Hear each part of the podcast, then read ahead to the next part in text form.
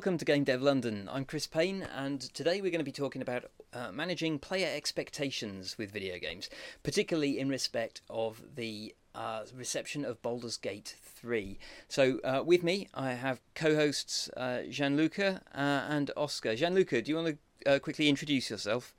Yeah, sure. I am Game Dev London's marketing manager, Gianluca. Um, I also work for a studio called Beta Jester, uh, and I've co-founded a studio recently.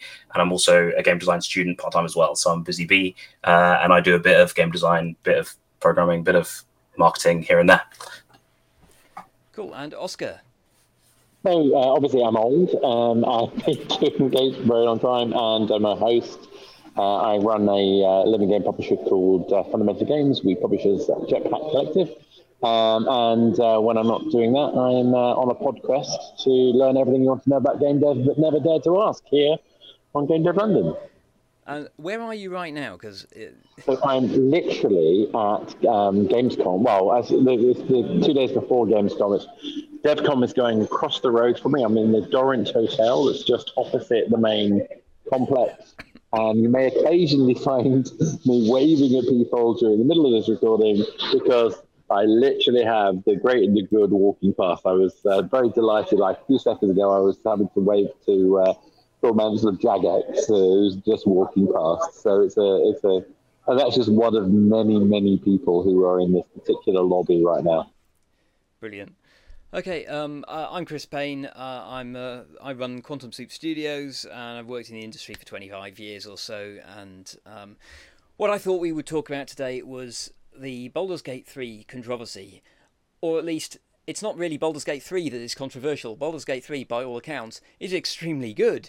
Um, I have not yet uh, had the pleasure of playing it, but Oscar, you have, haven't you? Yeah, I'm about 90 hours in. Um, I am completely obsessed by it. Um, and I, the, the, I, I, recommend anyone who's got a Steam Deck, that is just fantastic to, to play on. Uh, and I'm actually doing the ridiculous thing where I could easily have a PC to play with. But no, I put my Steam Deck under my TV. I use that when I'm at home, and I use it on the train when I'm on the train or on the plane, like I was on the on the flight over here. So I am playing it at any moment I physically can. Brilliant. Um, so, is Baldur's? You would would you say that Baldur's Gate three is as good as all the reviews uh, make it out to be? Um, I, I, I, it's hard to say that sometimes because as somebody who is, you know, spends all the time living and thinking about game design, I want to be critical about everything, and it's not a perfect game, but it is a freaking amazing game. Uh, they happen uh, again as a, as a someone who's been playing D and D since he was ten years old. I'm talking about 1979 when it first came to the UK. Um, this is a game which is completely, you know, authentic as as far as you could do. But yes, there are some annoying little moments. Like I can never, even though I'm an assassin now, I can't actually assassinate anybody because the moment I attack, I've lost the initiative. It's like what? Um, but it's it's it's appropriate. It's they're making a amazing Baldur's Gate computer game that is as true to the rules of D and D as you could hope to, and still make it playable. Right. Okay.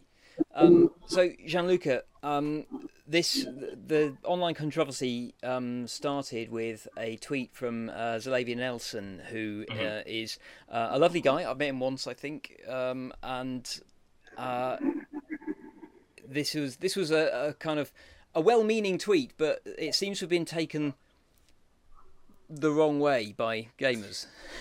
Yeah, I, I think that's probably the best way to put it. Um, the tweet itself, I feel like, has somewhat been misconstrued, maybe, or through like a, or the thread, sorry, the thread of tweets, through like a series of different interpretations that have now led it to maybe become a more a wider comment than I think the initial statement might have been. This is my interpretation. Obviously, I can't speak for Xalavier. I'm not Xalavier. Um, but ultimately, I feel like the the core points of the thread were just that uh, Larian, like the developers of Baldur's Gate 3, had a certain uh, capacity and a certain num- amount of resources that isn't available uh, to. It had a unique game development cycle basically, and that's not available to every studio. It's not available to every AAA studio, uh, and so it's important to view what they've produced with a measure of uh, a pinch of salt, basically, to be able to say how possible is this um, of producing a mega game of this scale um, that's been, you know, had six been six years in the making, had three years of early access that's allowed it to continue to be funded um, with a team of specialists that have made several games in this genre that have been hyper successful already and have the experience and resources to do that. What is the capacity for other studios to have all of those materials come together and still produce something amazing?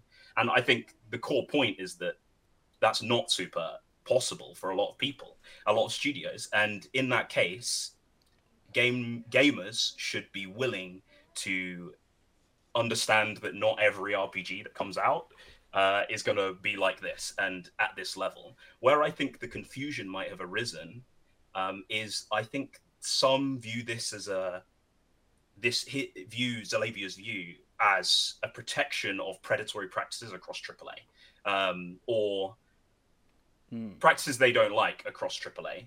Um, whether that is you know n- releasing with you know loads of issues, bugs, etc. before the game's ready, releasing with DLC already like built in instead of just including it, um, and a, a, multitude of other issues. When I'm not sure that's what Xalavier was saying really, uh, and that it wasn't about um, you need to. I, I, think I have a quote from a video that was um, the idea this this tweet or this thread of tweets was saying game development is hard. You don't get it. Be quiet. And i don't think that was the point at all. I think the point was really um, uh, yes game development is hard but it's also super expensive. It's massively high risk when you're making a game of this size. And so you can't expect every game to be this size. Um, not that AAA is perfect and you shouldn't comment on the things you don't like about it. I don't think anyone would agree with that. Yeah. It, it is unfortunate that I've seen a lot of responses, um, primarily on YouTube, um, to uh, Xalavier's perspective, uh, which took a variety of positions, um, varying from kind of like lazy devs just make a good game, like Larian did, to kind of like as you say, like uh, this is sort of this is supporting microtransactions and mm. and like um, various other um, anything else that we don't like. Um, so, well, we, people say they don't like, and yet they go and do. And you know, what they, what they actually don't like is people doing it inappropriately and inauthentically. You know, what they actually don't like is when they make a horrible job of it. Um, but That's you know, maybe I'm, maybe I'm biased. I yeah. think there is potentially sort of like um, uh, split in the market between people who are willing to um, uh, pay for microtransactions and in, and uh, you know in, enjoy that sort of a game. And that, that's not what this podcast is for, but I could absolutely go to town on that conversation oh, because yeah, yeah. The, the, um, Battlefield Online argument, where we had exactly that happen, like 2011, very people who were complaining, the very people who spent the most money on on them. Right. And it's, it's, it's about how they're managed, not about the thing. The trouble is, we're so caught up in the hype cycle about saying how that's terrible and evil because a couple, well, a number of, more than a few, but a number of people um, were really bad actors in that and that has soured it for everybody. So we end up with a whole bunch of problems that are overhyped as negative, even further than they were already bad, and they were bad. And now we're in a situation where even making a game good can be problematic. So, so the trick is, I guess, um, without um, obviously the, the point of this conversation is, is not to just um, like uh, form form a like form a wall with uh, Xalavier and like uh, dunk on all the uh, like um, gamers who don't get game development.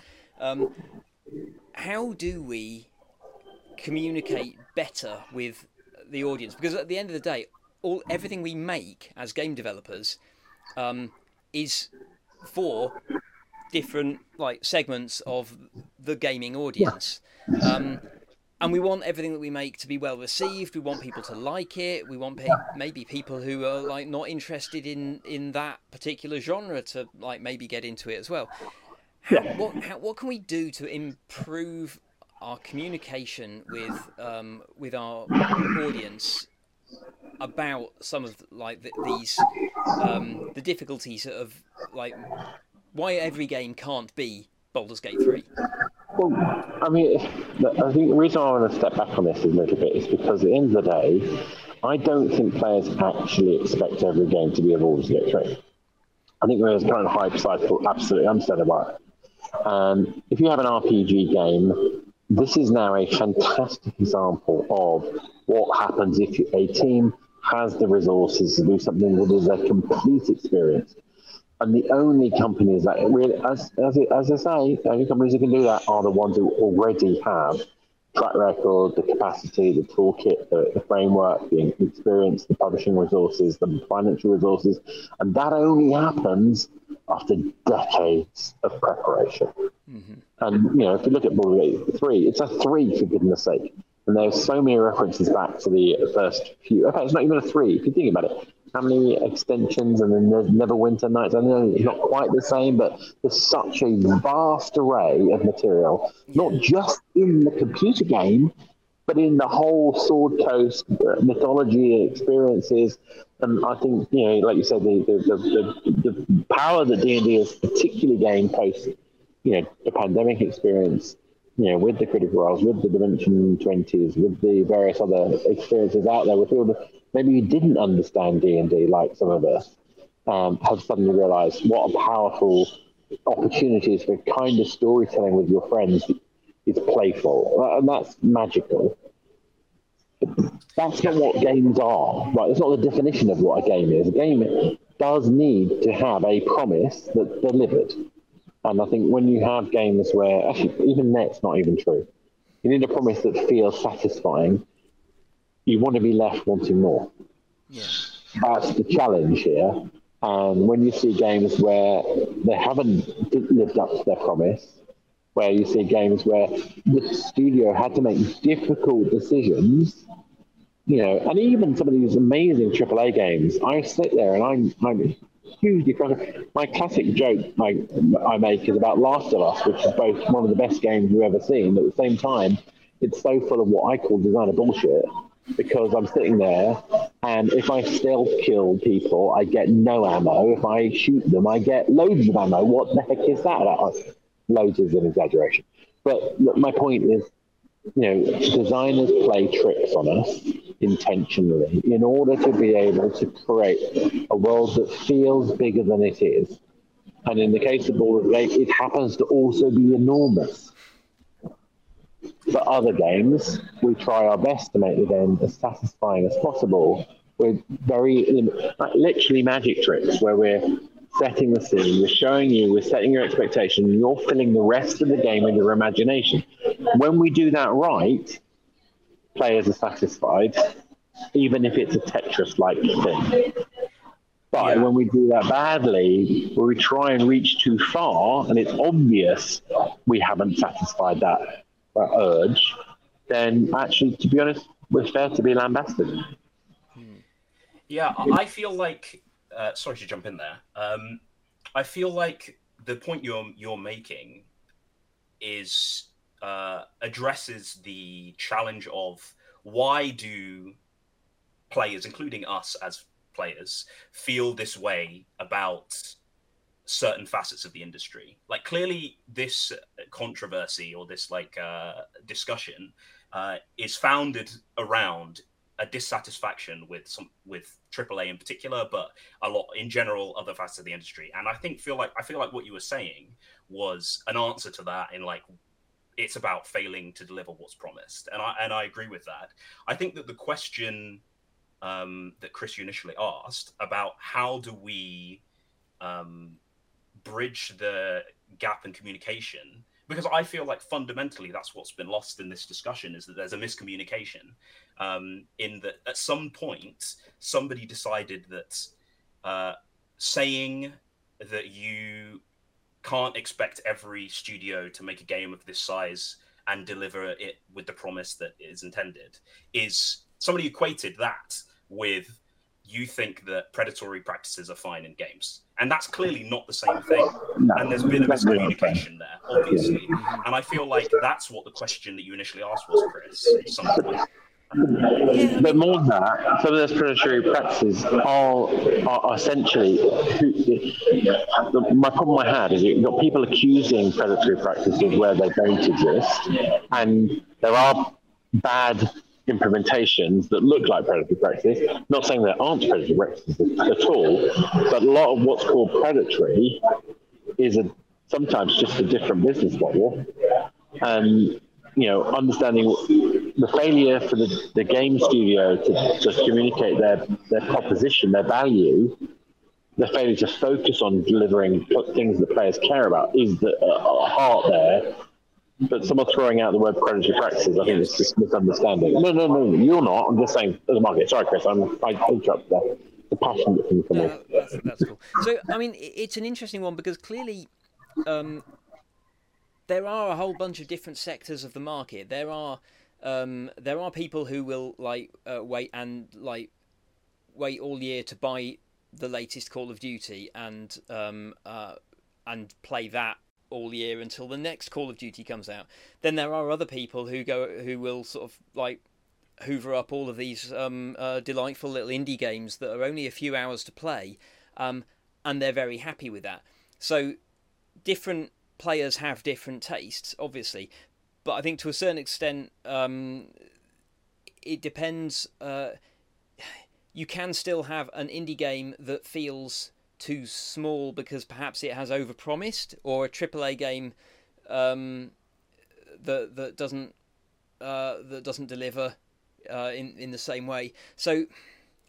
I guess it's it's very much about like managing the, those expectations so that players know whether they are going to get like an ex, a vast, expansive Baldur's Gate three style experience, or whether they are signing up for something that's a little bit smaller and more intimate, uh, that they can expect to be over in five or six hours. Um, so those things do already exist. Um, why why is it that um, how have, we, have Xalavier's comments been taken so um, uh, been reacted to so aggressively by a certain sector? Mm-hmm. Is what I'm wondering. I'm not entirely sure, and I think it's because, I mean, we are talking about a platform that has had a certain amount of change, shall we say, that has a habit of. Um, I mean, there is a reality that if you have an opinion that is one that's going to cause opposition, you're going to get seen.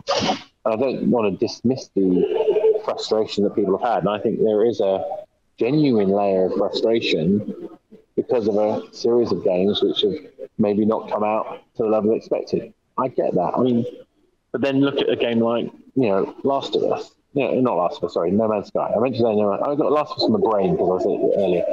Uh, no Man's Sky. Look at No Man's Sky, right? Oh, that coming out, that got slammed for not being good enough. And then they worked and worked and worked at it, and now they've got an amazing community of people who really fall in love with it. But they got slammed really hard. You know, Fallout 76 was terrible at launch, absolutely awful, awful, awful. And it's one of my favourite games now because they fixed most of it. Um, and again, the community who were really into it are really into it. Did they burn players? Yes. Do you still hear people telling you it's terrible? Yes. Are those people playing the game? No. Well, why would they be? So I think there's a there's a definite kind of like maybe a bit of perspective, a bit of nuance. Um, at the end of the day, there's a lot of people who will hold up amazing content rightfully on a pedestal. Mm-hmm. And that's normal human behavior. But actually, if you think about the reality of what it took to make that, if you think about the reality of what effort other people are also doing, which is equally valid, but maybe at a different scale. But then we're caught in this ambition gap. It's actually one of the things that whenever I'm doing kind of like um, accelerator programs or le- lecturing, mentoring, that kind of stuff, I'm always telling people to try and just do one thing. Don't try to make your opus magnus. Too many designers want to be the kind of auteur. They want to make their their their, their one time project. They want to make that the first thing they do. You can't. You've got to build up to it. You've got to, you know, there there are very few investors out there who will turn around and give you the complete free reign. And even if you had it, more times than not, you'll screw it up. It, it's called the difficult second album problem in music. It's like once you've had the success, to be able to get the credit, the investment, to be able to have the trust to make it, you then lose the very thing that made the first game so special that constraint. Yeah. And I think that we forget constraint too easily. Yeah, I mean, constraint is a on game design is a fascinating thing. I mean, the biggest constraint that like we generally have uh, as game developers is, is time um, yeah. because you, you, at some point you've got to finish the game and get it ready for market. And there is every game. I guarantee you that there's a whole bunch of stuff that was supposed to go into Baldur's Gate three that hit the cutting room floor because it wasn't quite ready in time. Um, yeah. And in some ways, I imagine they did okay because there's so much stuff in Baldur, Baldur's Gate 3 that it was arguably relatively easy to say sort of like oh well we'll just we can just cut stuff that isn't up to scratch yet. Probably necessary. Yeah. Um, yeah. uh, but that's a but that's an issue even at a very small scale for indie developers who are making something much much smaller. Um, and still have to maybe cut stuff that they would have liked to put in but at the indie scale, then the stuff that you're cutting is not going to be kind of like more side quest content. It's likely to be kind of things that some gamers would consider core features because they've seen it in so many other games. Yeah, exactly. Yeah. yeah. Um, uh, sorry, I, I was going to say I feel like this all drills back down to to expect managing expectation, right? And it's clear and when you pick up an, an indie title of varying size there's already an established expectation for what you might get. And i think that's part and also you're paying less most likely. So there's an element of uh, i guess there's there's clearly less animosity towards that side of the industry. Um, in comparison to aaa where expectations are always through the roof and at their highest. Uh, and that's where most of the animosity is held. Or the like, I, I agree that it's definitely not a black and white issue, and it's a grey area in every way, um, in terms of like whether that animosity is valid or not, in what ways and to what extent. I think it, you, obviously it's somewhat, um, and everyone will have a different stance on on the details, but. Uh, uh, really, I think it's about being trans. It, I totally agree with what you said, Oscar, that it's about being transparent what yeah, trying to make, and uh, and then sticking by that and trying to deliver that to the best of your abilities. Mm-hmm. And I think the one of the things that isn't uh, isn't necessarily done a huge amount is transparency on what you i mean you kind of allude to it in terms of you're saying a lot of the things people don't like is just different business models and i think that pe- often aaa titles are released um, and people are upset because once they pay some money, they have to pay some more to do to get more. Yeah. And I think that uh, which, is, which I don't have a problem with, like existing. Uh, I think it's more a matter of if they make it clear that's what's going to happen, then players would probably be less upset about it when it when they were confronted with it. Would that impact sales? That's a whole new like a whole new problem. But I guess that's the kind of my thought process on it. I, I feel like you're about to speak, so please. No, no, you, you kind of nailed it there. I mean, I, I have a problem with charging a full price up front and then continuing to charge full price for ongoing material. Um, you know, I, I, think pick a lane is an important thing. Um, I, I, I, have a problem with the DLC model. I, look, there are certain games I'm very happy because the promise is met. You know, um, you know, I I don't have an issue if it's like you say, it's been described. This is why. This is what you're going to get. And if it's my expectation of the quality is sufficiently high to get me over that price barrier, fantastic. But uh, oddly, that's what I find so almost like frustratingly hilarious is um, if you really care about the game and you want to be able to keep on playing it and you want to have all those things that were left on the cutting room floor because we had to get it all packaged up and released on a particular release date, then actually the games with the ongoing revenue model, I mean, it doesn't have to be microtransactions, but uh, those ongoing models, if they are done well and you create a genuine living experience, namely you've got constant, small but consistent, predictable improvements to player quality of experience, then actually that live ops free to play model is actually what you really need. Now, it's unpopular at the moment because we've had people take it by saying, here's the game, I'm going to give you DLC in six months. And yeah, that's live ops. No, it isn't. Just because you've got a server running, it, it's about maintaining and managing it authentically and ethically the, the, the community. But not every game is the same. Not every game has to be in that same model you wouldn't use, you know, that model for, you know, a standalone storytelling experience. Although, although I think you could probably redesign a game like Baldur's Gate. It would not be Baldur's Gate, it would be a different game. You could take a game design like that where you build the world and then you build the events on the world. And then you could have continuous adventures in that world that you love, but it wouldn't be the same experience exactly. Yeah, I mean that would that would, as you say, that would be a different pitch to the player, um, and there would also that would presumably require um, like an ongoing release cadence of content because you wouldn't be able to ship it with all of the content available from day one but you wouldn't need to. And actually, the joy of that model is that you don't want to. And the, if it's done right, you're talking about having a, a lot of that content as as, as configuration and, and writing.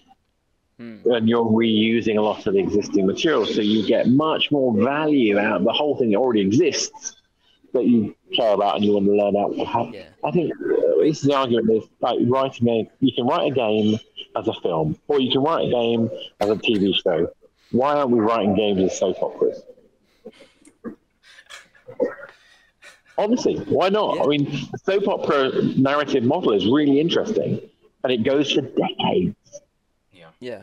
There's a series of overlapping story I mean, arcs involving different characters who who come into the into the mix and, what, and then what away. world would, work, would that work with? Oh, um, Baldur's Gate would kind yeah, of think, wouldn't I, it? Yeah, I, I feel like the closest example you have to that, like story-driven, or one of the the immediate example that popped to mind is probably not the closest. Is MMOs basically, but where it's like store you have a world it has a foundational story and then there's a new content release that adds more story ultimately. Um, and yeah, that's kind of what what immediately made me think of when you said that. And it, and it is a classic example. A lot of my thinking comes out of going through that cycle since like Meridian 59. If anyone's old enough to remember Meridian 59, yeah, I, I was there too. Um, but actually, I, I, go back so far. I played a game called Shame in 1984, an online text-based multiplayer dungeon. Uh, yeah, I'm that old. But I, actually, I will do one thing. Uh, sorry, I do, I'm hogging things. I do apologize. Um, just one one example of a of a not not D and D. It was Vampire the Masquerade. Yeah. But what was really interesting about the Vampire Masquerade that was originally pitched back in the 90s was they built in the mechanics so that you could actually run the games as a dungeon master with your friends. Um, I actually had the whole um, uh, UK Camarilla, so the, the Vampire the Masquerade um, social community, um, all in a room with the original uh, publishers, uh, pitching that we would run it as a live role playing game. And the publisher at the time didn't want to know because they didn't think there was anything in role playing games. Well, alas. yeah, I think history has uh, proven that there's definitely mileage in that particular genre. Um, I did want to. I did want to um, pick up on a, a, a, point that you made, though. That I think one of the issues that that um, to a certain extent hamstrings the particularly the AAA industry is that um, games nowadays are vastly more expensive to make than they were even 10 years ago. Um, but prices have not changed significantly. Bec- well, the amount it, it, they have the the end price has changed in the sense that like you end up paying more money because the publishers are trying to extract enough money to cover the cost of making the damn game um, from an audience who will who are still clinging to sort of like wanting to play pay 50 quid for a, um, for a game. Now even though the market has also grown significantly in the last 10 years yeah um, there's I, I don't yeah I, I, feel go on, sorry, go on Gianluca I was going to say I feel like this uh this is like being echoed in other entertainment industries as well like like film right? Hmm. the bit blockbuster films cost millions.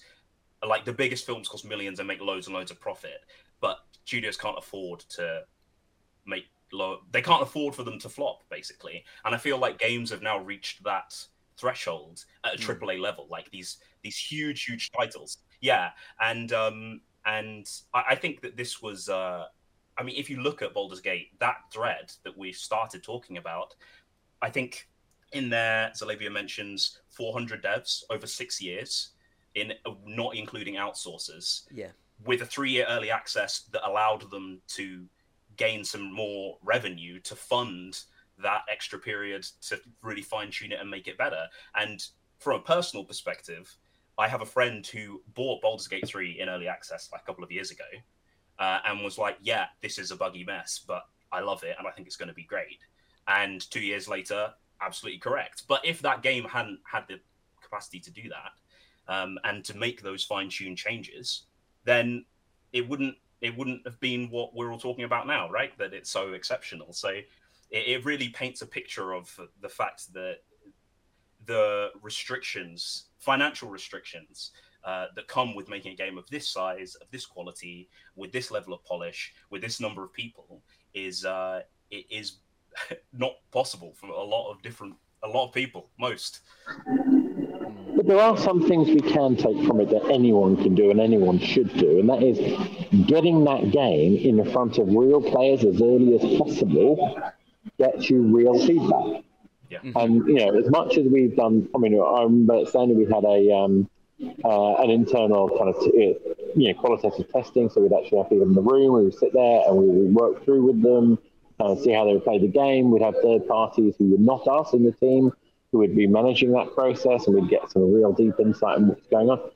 That still meant nothing. Well, not nothing. It wasn't. It wasn't really relevant. What's relevant is when you get real people putting down their hard, cold hard cash and trusting you. But if you're going to do that, you've got to give so much value to those people and appreciation to those people because what they're doing by putting up with your you know your dodgy bugs and your your dodgy storylines and all that kind of stuff is they are helping you make that game better. But uh, we also need players to understand that's what we're doing when we do early access. If you see an early access that's being done authentically by a team that's really trying, you may see no change happening in that game. But there is a ton going on in terms of the back end, the server, the infrastructure, the art, the polish, the know, this, this, uh, even just setting up the you know the mechanics to be able to sell something in for that game. All of those things are profoundly difficult. So there- is a bit of a give and take. We we need to get our games in front of players, but we also need players to trust us a bit, even if it seems to take a while for us to get it right. That's a that's a tough call to make. Yeah, that's um, that's an that's an excellent conclusion to uh, um, end on. I think Oscar, um, Gianluca, do you have anything to add? No, I think you know we've rounded it off nicely there, which is that yeah, I mean yeah, there's stuff that game devs can improve on and try to do, and equally players you can can help with doing that. So we can all work together to make better games. Yay! I'm pretty sure that's something that we can all That's the agree. goal. That's the and we can go off in the sunset with the flowers in the garden, and it's all going to be fine. Okay, thank you so much, Gianluca and Oscar. Um, Thank you very much. Um, I've been Chris Payne. Uh, we are Game Dev London. Um, pop along to gamedevlondon.net uh, to uh, find links to our Discord and uh, our the rest of our podcasts on the podcast app of your choice or YouTube. And um, we will see you next week. GameDev.London. Sorry. I was doing so well. See you next week.